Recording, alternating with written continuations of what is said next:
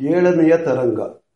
ಹಿಮಾಲಯದ ಪ್ರಾಂತ ಭೂಮಿ ದೇವದಾರು ಮರಗಳು ಸಭೆಗೂಡಿ ನಿಂತಿರುವಂತೆ ಬೆಳೆದಿದೆ. ಅಲ್ಲಲ್ಲಿ ಬಂಡೆಗಳು. ಬಂಡೆಗಳ ಮೇಲೆ ಅರಳಿರುವ ಕಲ್ಲು ಹೂವು. ಚಳಿಯೆಂದು ಬಂಡೆಗಳು ಹೊದೆದುಕೊಂಡಿರುವ ಚಿತ್ರ ಚಿತ್ರಕಂಬಳಿಗಳಂತೆ ಇವೆ. ಮಗ್ಗುಲಲ್ಲಿ ಸಣ್ಣ ಒಂದು ನದಿ ಜಲಜಲನೆ ಬಂಡೆಗಳ ನಡುವೆ ಹರಿಯುತ್ತಿದೆ. ಅಲ್ಲಿಯೇ ಬಂಡೆಗಳ ನಡುವೆ ದೈವಕೃತವಾದ ಒಂದು ಜಲಾಶಯ. ಮೇಲಿನಿಂದ ನೀರು ಬರುತ್ತಿದೆ, ಇನ್ನೊಂದು ಮೂಲೆಯಲ್ಲಿ ನೀರು ಹೊರಕ್ಕೆ ಹೋಗುತ್ತಿದೆ. ನದಿಯು ಈ ಕೊನೆಯಿಂದ ಆ ಕೊನೆಯವರೆಗೂ ದೇವದಾರುಗಳು ಇದ್ದು, ನದಿಯು ಅವುಗಳ ಕಾಲು ತೊಳೆದುಕೊಂಡು ಹೋಗುವಂತೆ ಕಾಣುತ್ತದೆ. ನದಿಯ ನೀರಿನ ತಂಪಿನ ಜೊತೆಗೆ ದೇವದಾರುವಿನ ಸಣ್ಣ ಪರಿಮಳವು ತುಂಬಿ, ಗಾಳಿಯು ಸರ್ವ ವಿಧವಾ ವಿಧವಾದ ಶ್ರಮವನ್ನು ಪರಿಹರಿಸುವ ಸಖನಂತೆ ಬೀಸುತ್ತಿದೆ. ನದಿಯಿಂದ ಕೊಂಚ ದೂರದಲ್ಲಿ ಕೊಂಚ ಎತ್ತರವಾದರೆ ಒಂದು ವಿಶಾಲವಾದ ಭೂಮಿ. ಅದರಲ್ಲಿ ಎರಡು ತುಳಸಿ ಗಿಡಗಳು, ಎರಡು ಹೂವಿನ ಗಿಡಗಳು, ಅವುಗಳ ಹಿಂದೆ ಒಂದು ಪರ್ಣಕುಟಿ. ಆ ಗಿಡಗಳ ಮಗ್ಗುಲಲ್ಲಿ ವಿಸ್ತಾರವಾದ ಒಂದು ಬಂಡೆ. ಒರಟಾದ ಎಬ್ಬಿಸಿದ ಚಪ್ಪಡಿಯ ಹಾಗೆ ಉಬ್ಬು ತಗ್ಗಾಗಿರುವ ಆ ಬಂಡೆಯ ಮೇಲೆ ವಾಮದೇವನು ಒಂದೆಡೆ ಕುಳಿತಿದ್ದಾನೆ. ಇನ್ನೊಂದೆಡೆ ಆತನ ಎದುರಿಗೆ ಕೌಶಿಕನು ಕುಳಿತಿದ್ದಾನೆ. ವಾಮದೇವನು ಬಂಡೆಯ ಮಗ್ಗುಲಲ್ಲಿ ಬೆಳೆದಿರುವ ಗಿಡವನ್ನು ಹೊರಗಿಕೊಂಡು ನಿರ್ವಿಣ್ಣನಾಗಿ, ನಿರಾಂತಕನಾಗಿ ಅಮನಸ್ಕನಾಗಿರುವಂತೆ ಕುಳಿತಿದ್ದಾನೆ.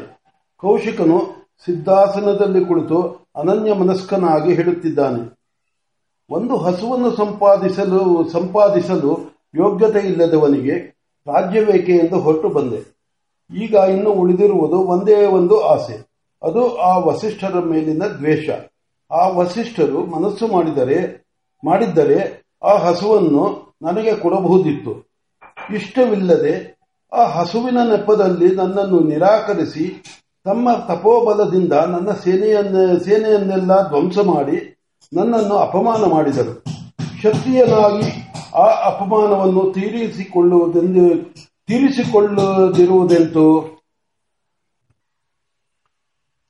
ಆದ್ದರಿಂದ ಏನು ಮಾಡಬೇಕೆಂದಿರುವೆ? ತಪಸ್ಸು ಮಾಡುವೆನು. ದಿವ್ಯಾಸ್ತ್ರಗಳನ್ನೆಲ್ಲ ಸಂಪಾದಿಸಿ ಸಂಪಾದಿಸುವೆನು. ವಸಿಷ್ಠರನ್ನು ಬಲಿ ತೆಗೆದುಕೊಳ್ಳುವೆನು. ಅಥವಾ ಬಲಿಯಾಗುವೆನೋ ಏನು? ದಿವ್ಯಾಸ್ತ್ರಗಳಿರುವಾಗ ಬಲಿಯಾಗುವುದೆಂದರೇನು? ಇಲ್ಲೇ ನೀನು ಎಡವಿರುವುದು ಕೌಶಿಕ. ನೀನೇ ಹೇಳುತ್ತಿರುವೆ, ಈ ಆ ವಸಿಷ್ಠರು ತಮ್ಮ ತಪೋಬಲದಿಂದ ನಿನ್ನ ಸೇನೆಯನ್ನೆಲ್ಲ ಧ್ವಂಸ ಮಾಡಿದರು ಎಂದು. ಈಗ ತಪಸ್ಸಿನಿಂದ ನೀನು ಅರ್ಚಿಸುವ ದಿವ್ಯಾಸ್ತ್ರಗಳು ಆ ಮಹತ ಮಹಾತಪಸ್ವಿಗೆ ಗೊತ್ತಿಲ್ಲವೆಂದು ನಿನಗೆ ಹೇಗೆ ಗೊತ್ತು? ಬಹುಶಃ ನೀನು ಸಂಪಾದಿಸುವ ಅಸ್ತ್ರಗಳ ಜೊತೆಗೂ ನನ್ನಿಂದ, ನಿನ್ನಿಂದ ಸಂಪಾದಿಸಲಾಗದ ಅಸ್ತ್ರಗಳು ಕೂಡ ಆತನಿಗೆ ತಿಳಿದಿರಬಹುದು. ಅದು ಸಾಧ್ಯ. ಹಾಗಾದರೆ ಏನು ಮಾಡಬೇಕು? ಅದು ನಿನ್ನ ಪ್ರಾರಬ್ಧ. ನೀನು ನನ್ನ ಶಿಷ್ಯನಲ್ಲ. ಅನ್ಯ ಶಿಷ್ಯಂ ನ ಬೋಧಯೇತ್ ಎಂದು ಶಾಸ್ತ್ರ ನನಗೆ ಅಪ್ಪಣೆಯಾಗಿದೆ. ನೀನು ಕೇಳದುದನ್ನು ಹೇಳಬಹುದು ಎಂದು ಆದ್ದರಿಂದ ಆದಷ್ಟು ಮಾಡುತ್ತೇನೆ. ನಾನು ನಿನ್ನ ಶ್ರೇಯಸ್ಸಿಗೂ ಭಾಗಿಯಲ್ಲ, ಹಾನಿಗೂ ಭಾಗಿಯಲ್ಲ. ಕೌಶಿಕನು ಅಷ್ಟು ಹೊತ್ತು ಯೋಚಿಸಿದನು. ಏನಾದರೂ ಆಗಲಿ ವಾಮದೇವ ನನಗೆ ಅಸ್ತ್ರಗಳನ್ನು ಸಂಪಾದಿಸುವ ಮಾರ್ಗವನ್ನು ಹೇಳಿಕೊಡು. ಮೊದಲು ಅಸ್ತ್ರಗಳು ದೊರೆಯಲಿ, ಆಮೇಲೆ ಉಪಯೋಗಿಸುವ ಯೋಚನೆ. ಆಗಬಹುದು. ಧನುರ್ವಿದ್ಯೆಗೆ ಆಚಾರ್ಯನು ರುದ್ರನು. ಆತನನ್ನು ಒಲಿಸಿಕೊಂಡರೆ ಸರ್ವಶಸ್ತ್ರಗಳ ಅಸ್ತ್ರಗಳೂ ವಶವಾಗುವು. ಆತನನ್ನು ಒಲಿಸಿಕೊಳ್ಳುವುದು ಹೇಗೆ? ವೇದದಲ್ಲಿರುವ ರುದ್ರ ಸೂಕ್ತಗಳಿಂದ ಜಪ ಹೋಮ ತರ್ಪಣಗಳನ್ನು ಮಾಡು. ನೀನು ಮಾಡುವ ಆ ಕರ್ಮಗಳಲ್ಲಿ ನಿನಗೆ ಶ್ರದ್ಧೆಯು ಹೆಚ್ಚಿದಂತೆಲ್ಲ ಜಗತ್ತೇ ರುದ್ರಮಯವಾಗುವುದು. ಬೆಂಕಿಯಲ್ಲಿ ಬಿದ್ದ ಕಾಷ್ಟವು ತಾನು ಬೆಂಕಿಯಾಗುವಂತೆ ನೀನು ಒಂದು ದಿನ ರುದ್ರನಾಗುವೆ. ಆಗ ಆತನ ಅಸ್ತ್ರಗಳು ನಿನ್ನವು ಆಗುವವು.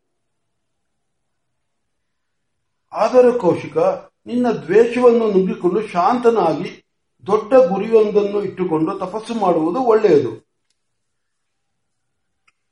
ವಾಮದೇವ, ನಾನೂ ಯೋಚಿಸಿರುವೆನು. ಆದರೂ ನನಗೆ ಹಾಗೆ ಮಾಡುವುದರಲ್ಲಿ, ಸದ್ಯದಲ್ಲಿ ಸಾಧ್ಯವಿಲ್ಲ. ಈಗ ನನ್ನ ಮನಸ್ಸಿಗೆ ಧರ್ಮಾಧರ್ಮಗಳು ತೋರ್ತಲೇ ಇಲ್ಲ. ನಾನರಿಯನೆ ಬ್ರಹ್ಮ ನಕ್ಷತ್ರಗಳೆರಡೂ ಸೇರಿದರೆ ಲೋಕದ ವೃದ್ಧಿ. ಇಲ್ಲದೆ ಬೇರೆಯಾಗಿ ನಿಂತರೆ ಲೋಕಕ್ಕೆ ಹಾನಿ. ಆದರೂ ನಾನು ಸೋಲಲಾರೆ.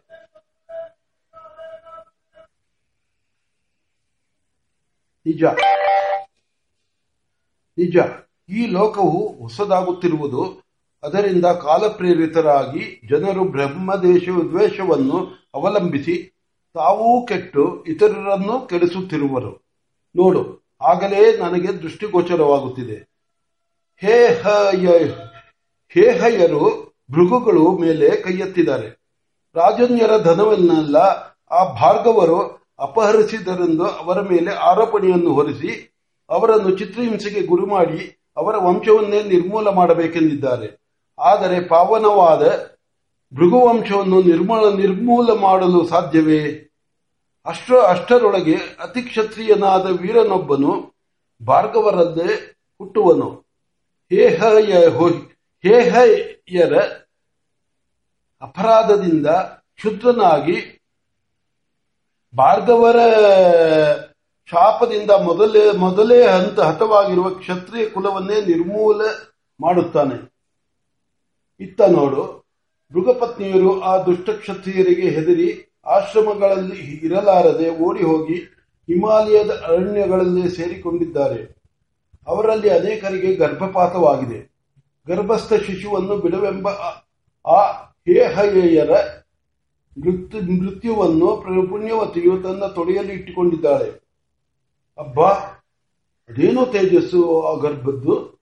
ಸಾಕ್ಷಾತ್ ಅಗ್ನಿಯಂತೆ ಇದ್ದಾನೆ. ಅಗೋ, ಹುಟ್ಟಿದ್ದಾನೆ. ಇದೋ ಸರ್ವಕ್ಷತ್ರಿಯ ವಿನಾಶಕ್ಕಾಗಿ ಯಜ್ಞವನ್ನು ಮಾಡುವೆನ್ನುವನು ಎನ್ನುತ್ತಾನೆ.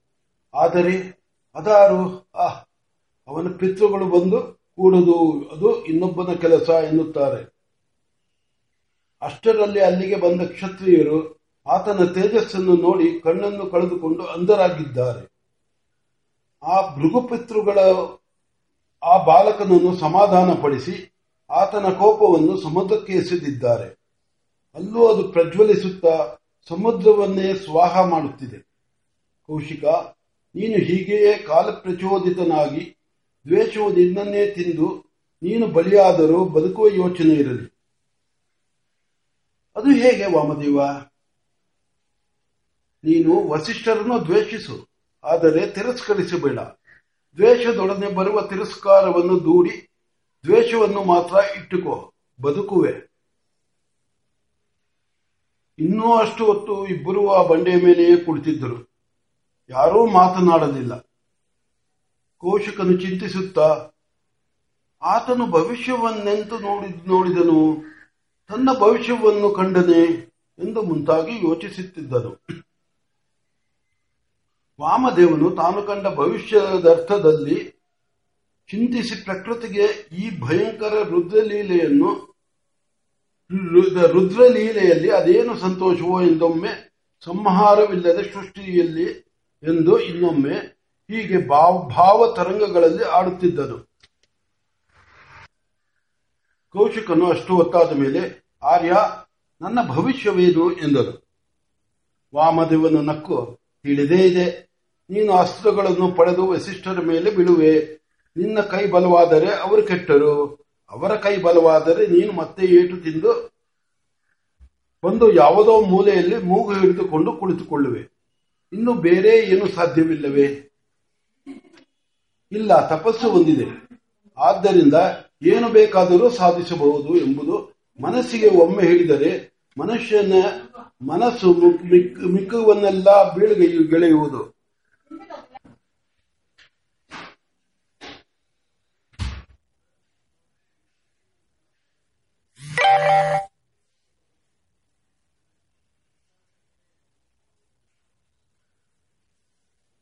ಇನ್ನೂ ಬೇರೆ ಏನು ಸಾಧ್ಯವಿಲ್ಲವೇ? ಇಲ್ಲ ತಪಸ್ಸು ಹೊಂದಿದೆ ಆದ್ದರಿಂದ ಏನು ಬೇಕಾದರೂ ಸಾಧಿಸಬಹುದು.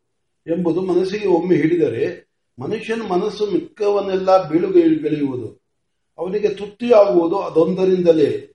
ಆ ತಪಸ್ಸು ತಪಸ್ಸಿನ ಹಾಗೆ ರಾಜವಾಗುವುದು, ಸಾತ್ವಿಕವಾಗುವುದು, ಅದು ಮಾತ್ರ ಪ್ರಾರಬ್ಧ ವಶ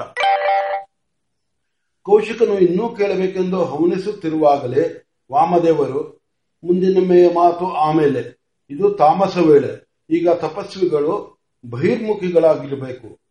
ಎಂದು ಎದ್ದು ಹೊರಟು ಹೋದರು ಕೌಶಿಕನು, ಆ ದಿನ ವಸಿಷ್ಠರು ಇದೇ ಮಾತು ಹೇಳಿದರು, ನಾನು ಅದನ್ನು ಗಮನಿಸಲಿಲ್ಲ. ಈಗ ಈತನು ಕಾಲವಶನಾಗಿಯೇ ನಾನು ಆ ದ್ವೇಷವನ್ನು ಆರಾಧಿಸುತ್ತಿರುವುದು ಎಂದನು.